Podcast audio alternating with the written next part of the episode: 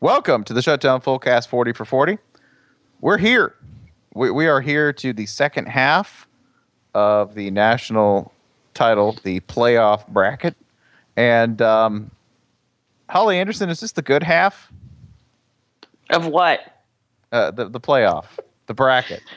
Uh, good is such a relative term. I mean, I, I I'm very excited about watching these two teams, which with you know such similar grinded out Minas Morgul attitudes go at it. But I wonder how much we're going to be able to enjoy it with. I, I think, I guys, I don't know how much further we can go into this without addressing the fact that it seems pretty obvious that Mark Dantonio is going to leave for the NFL before too long. Well, I mean, it's easy to say that. The harder question is which job, because I think Right, it's right. I think it's clear he's the um, most accomplished and most exciting talent to come out of college football who could make the NFL jump. No, no, absolutely. So it's really just, I mean, he's the prettiest girl at the dance. And is he going to end up dancing in Miami? I hope not. Yeah, I would say this that um, there are several jobs that are Mark Dantonio's to have.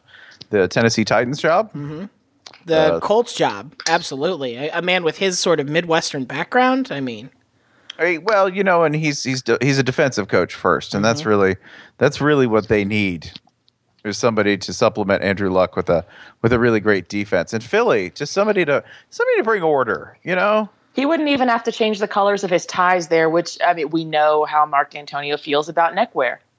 Yeah. Remember, this is a man who uh, would suspend people for games because they didn't wear a tie. even that True story. Even I've that- been a Mark Dantonio fan since that day for that reason. even that Saints job, if it comes open, I mean, they probably need a little more law and order down there in New Orleans. And, you know, I, I think we'd be talking about him saying, yeah, this is the guy who understands how football is supposed to be in the South.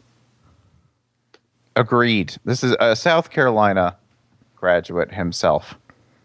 By the way, is there any like I said well, I haven't thought that till I said it out loud, but I said South Carolina graduate and I was like, does anyone really ever graduate from South Carolina? Really? Not according to the CDC. Agreed. this Cotton Bowl, uh, this is really to me an exercise in finding excuses as to why Michigan State can somehow stay in this game for three quarters. Because there is no more like bloated, overfed, overfunded, uh, and and like overrated. And I say this like kindly. It's impossible to underrate Alabama. Is that true? I mean, yeah, but it has, I will say this. It's impossible to underrate or overrate inertia. The Yeah, heat, the they're heat just- death of the universe. Is that what we're getting at? Yeah, En- they're- no, entropy is maybe more what I mean. You're right. Yeah, yeah. they've just got more stuff than you do. They have more pounds. They have more money, right? They uh, half the state budget goes toward funding this football team. They have 900 assistant coaches, right? Like there are rumors that the coordinators don't actually do the things that they're supposed to do. That they're actually this committee that's headed up. Like there's a Politburo of Offense that's headed up by Lane Kiffin. This is like the football version of Hot Fuzz.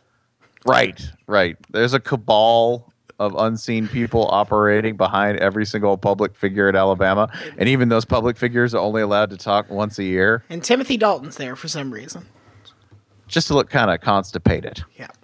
He's always Uh, good at that. here- here's why you should watch this game to see if Derrick Henry can break every conceivable limit of the human body.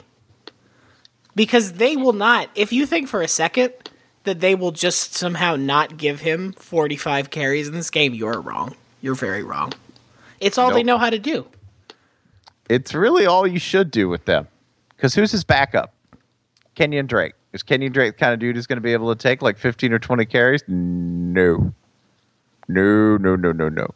Uh, do, you, do you want to give Jacob Coker more opportunities to throw the ball? I do. I definitely want that. It has been it has been very fun watching um, Alabama fans who constantly complained about all the horseshoe up their ass luck Auburn had two years ago, root for Jake Coker and just blindly ignore that he is experiencing, at least in the short term, that very same phenomenon. Uh, yeah, the the long list of guys who've been more effective than Jake Coker by the numbers. I mean, Christian Hackenberg, That's just mean. higher passer rating. That's just Mean spirited. Just Jaco- mean Jacoby. Brissett. I can keep going, man. Jacoby Brissett. Where's he? Um, he was at Florida, Oh, oh. but no, no, no, no, no, no. th- There's a twist. No, no, no, no, no. Yeah. He he transferred to another school. Huh, that's new. Driphus Driphus Jackson has a higher rating than Jacob Coker as a quarterback. Where where where's he go? Rice. Never lose a quarterback to food. Ever. Damn it, Bama. You know who who Jay Coker's still beating out, just barely though. That would be Toledo's Phillip Ely, formerly of Alabama. So it all worked out. It did. And another thing too, while we're talking about coaches who are inevitably bound for the pros, um, really, Nick Saban I just slid that in there.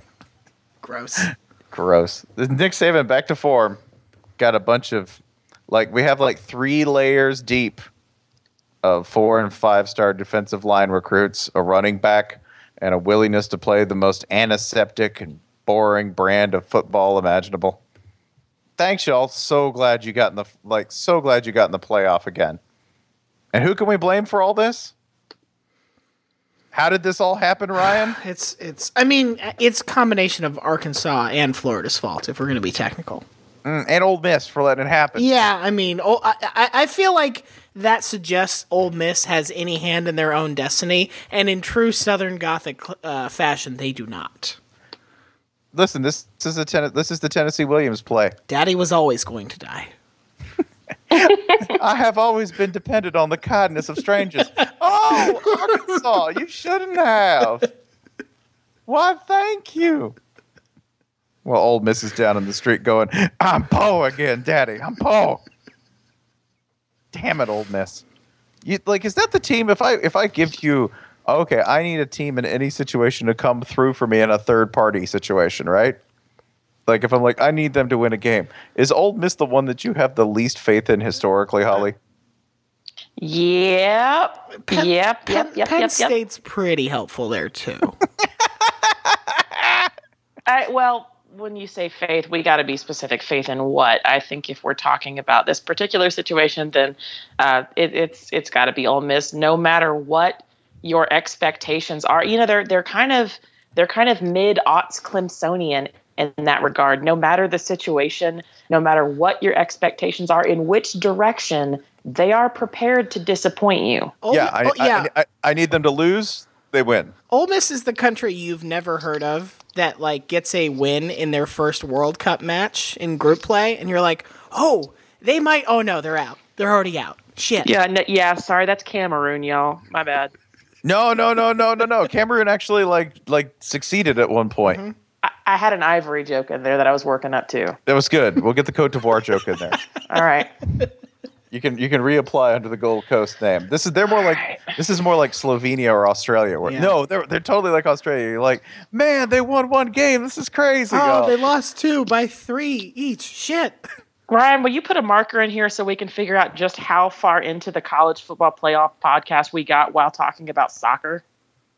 Thir- 39-20 or 31 by his mark, I It's, think. yeah, it's, Thank it's, you. It's been a while. Yeah. It's around Appreciate there. it. But yeah, this is this is Slovenia or this is Australia. You just don't want Ole Miss. Like I almost feel more confident in Vanderbilt coming out with a reliable result because I at least know Vanderbilt can lose consistently in one direction. Ole Miss might rise up and beat someone by thirty. The rudest thing we've done to you this season, Ole Miss, is compare you to international soccer. That's that's the sport of the devil right there. Houston Nutt. He went out to coach that South South Korean team. They're fast. They just run everywhere. Rather rather than picking a winner for this game, because I feel like that will be an exercise in uh, boring fatalism that might just blow up in all of our faces. Uh, Spencer, what would your reaction be if Michigan State pulls the upset here and beats Alabama? Okay, well, all right. I, I want to put it this way: There is a way in which Michigan State can win this There game. There is a way, yeah. Yeah, it's not it's not an entirely far fetched thing. Okay, But, but it's after- not the outcome you're picking. no no no. I, I just want to say that overall they they're giving up just a shade over 100 yards on the ground. Yeah, Alabama gives up 74. Okay, listen, it don't I, I'm I'm gonna. This is science fiction, okay? Okay. All I need I need you to accept that there are aliens and gravity. Science. Okay. yeah. However, all right. Yeah, science. Bear with us, Alabama.